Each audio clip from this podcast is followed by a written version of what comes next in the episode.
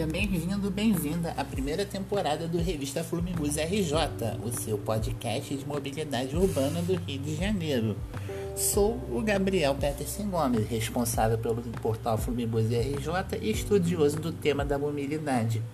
Se este é o seu primeiro episódio, seja bem-vindo. Lhe convido a ouvir o episódio zero, onde eu explico toda a temática do podcast.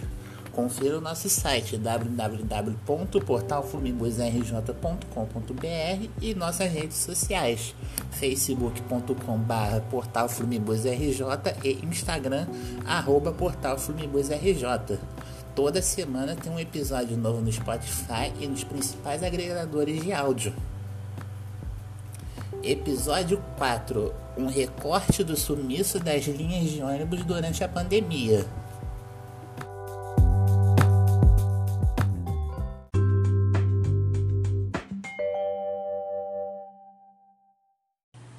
Desde o começo da pandemia, o portal Flumibus sempre mostrou um problema que vem acontecendo por conta dos sucessivos fechamentos de empresas que vem desde 2015. O sumiço de linhas durante a pandemia do novo coronavírus. No primeiro mês após a declaração oficial, várias linhas pararam de circular para que as empresas pudessem adequar suas realidades ao trânsito somente de trabalhadores de serviços essenciais. Porém, com o início da flexibilização, Muitas linhas que deveriam voltar simplesmente não voltaram, com a desculpa de que as empresas estão passando por um problema agravado pela crise que vem desde 2015. É inegável que a crise exista, ainda mais após o veto à ajuda federal às empresas de transportes públicos.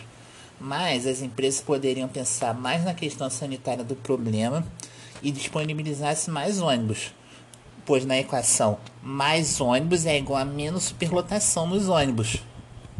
Um levantamento feito por, esta semana pelo portal Funibus, com base nos dados do aplicativo Movit, mostra que de um universo com 462 linhas urbanas convencionais, considerando linhas e serviços destas, parciais, variantes e do BRT, 38 destas não estão circulando até hoje. Isto é, 174 linhas estão fora de circulação, algumas desde antes da pandemia, outras sumiram durante a pandemia. A relação completa com as linhas que estão fora de circulação serão publicadas em breve em nosso site. Um estudo divulgado pela Casa Fluminense esta semana mostra que as outras 288 linhas estão circulando com somente 40% da frota determinada, sendo que o mínimo exigido pela municipalidade é de 80%. O resultado disso? Ônibus superlotados, virando potenciais vetores de transmissão do novo coronavírus, escassos e a falta de ônibus na madrugada, o que impacta principalmente os trabalhadores que têm como horário de saída após as 22 horas. Os últimos registros de linhas que sumiram das ruas foram as linhas Troncal 2, que ligam a rodoviária Novo Rio ao Jardim de Alá, passando pela Lapa e Praia do Flamengo. Troncal 4, que liga a rodoviária a São Conrado, passando pela Glória Catete Flamengo e Copacabana. E 584, que liga Cosme Velho ao Leblon, indo por Copacabana e voltando pelo Jardim Botânico. Todas essas linhas foram sendo largadas de mão ao longo dos últimos 13 meses. Mais de um mês para cá, os ônibus das três linhas sumiram. Os ônibus da Troncal 2, que eram da Brasil Lisboa, foram direcionados para o serviço emergencial do BRT. Enquanto que os Troncal 4, que eram da GIR e da Real, além da 584, estão parados na garagem. Enquanto que passageiros que precisam destas linhas não têm quem a recorrer, pois as linhas que poderiam servir como alternativa foram extintas ou encurtadas com a racionalização de 2015 e 2016, como a 178 rodoviária São Conrado e a 433, que ia até o Leblon, mas hoje vai até o metrô Siqueira Campos. A Secretaria Municipal de Transporte, no início do mês, anunciou o início da reversão da racionalização na cidade, com o anúncio inicial do retorno de duas linhas e alterações do itinerário em três delas. A linha 157 que ia até a central voltaria a operar no lugar da 517, enquanto que na região do Jardim Bangu, a antiga linha 813 Bangu Catiri voltaria a circular como SV 819, Bangu Jardim Bangu via Catiri. A linha 435 teria o ponto final alterado para a Praça Edmundo Rego no Garajaú, como forma de não precisar voltar com a linha 434 até o Leblon.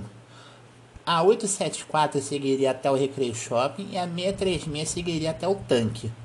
Das cinco alterações anunciadas, apenas a da 636 foi concretizada, e ainda assim não do jeito que deveria, pois, segundo o relato de passageiros, o ônibus segue até o tanque e faz o retorno no terminal mas o ponto final continua sendo em frente ao conjunto Ipase, na Praça Seca.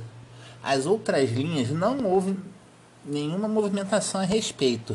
Inclusive, a 435 também saiu de circulação.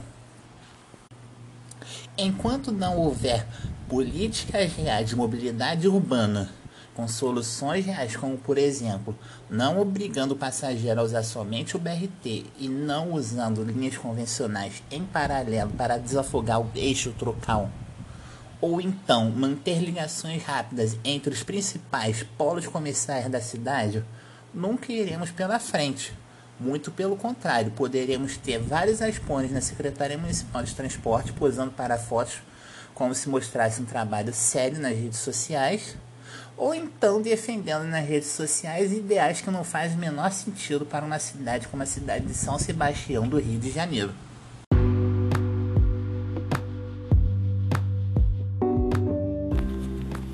Nós ficamos por aqui. Relembrando, visite o nosso site www.portalflumibusrj.com.br e nossas redes sociais facebook.com barra portal RJ e Instagram arroba portal RJ. Até a próxima semana com um novo episódio. Tchau!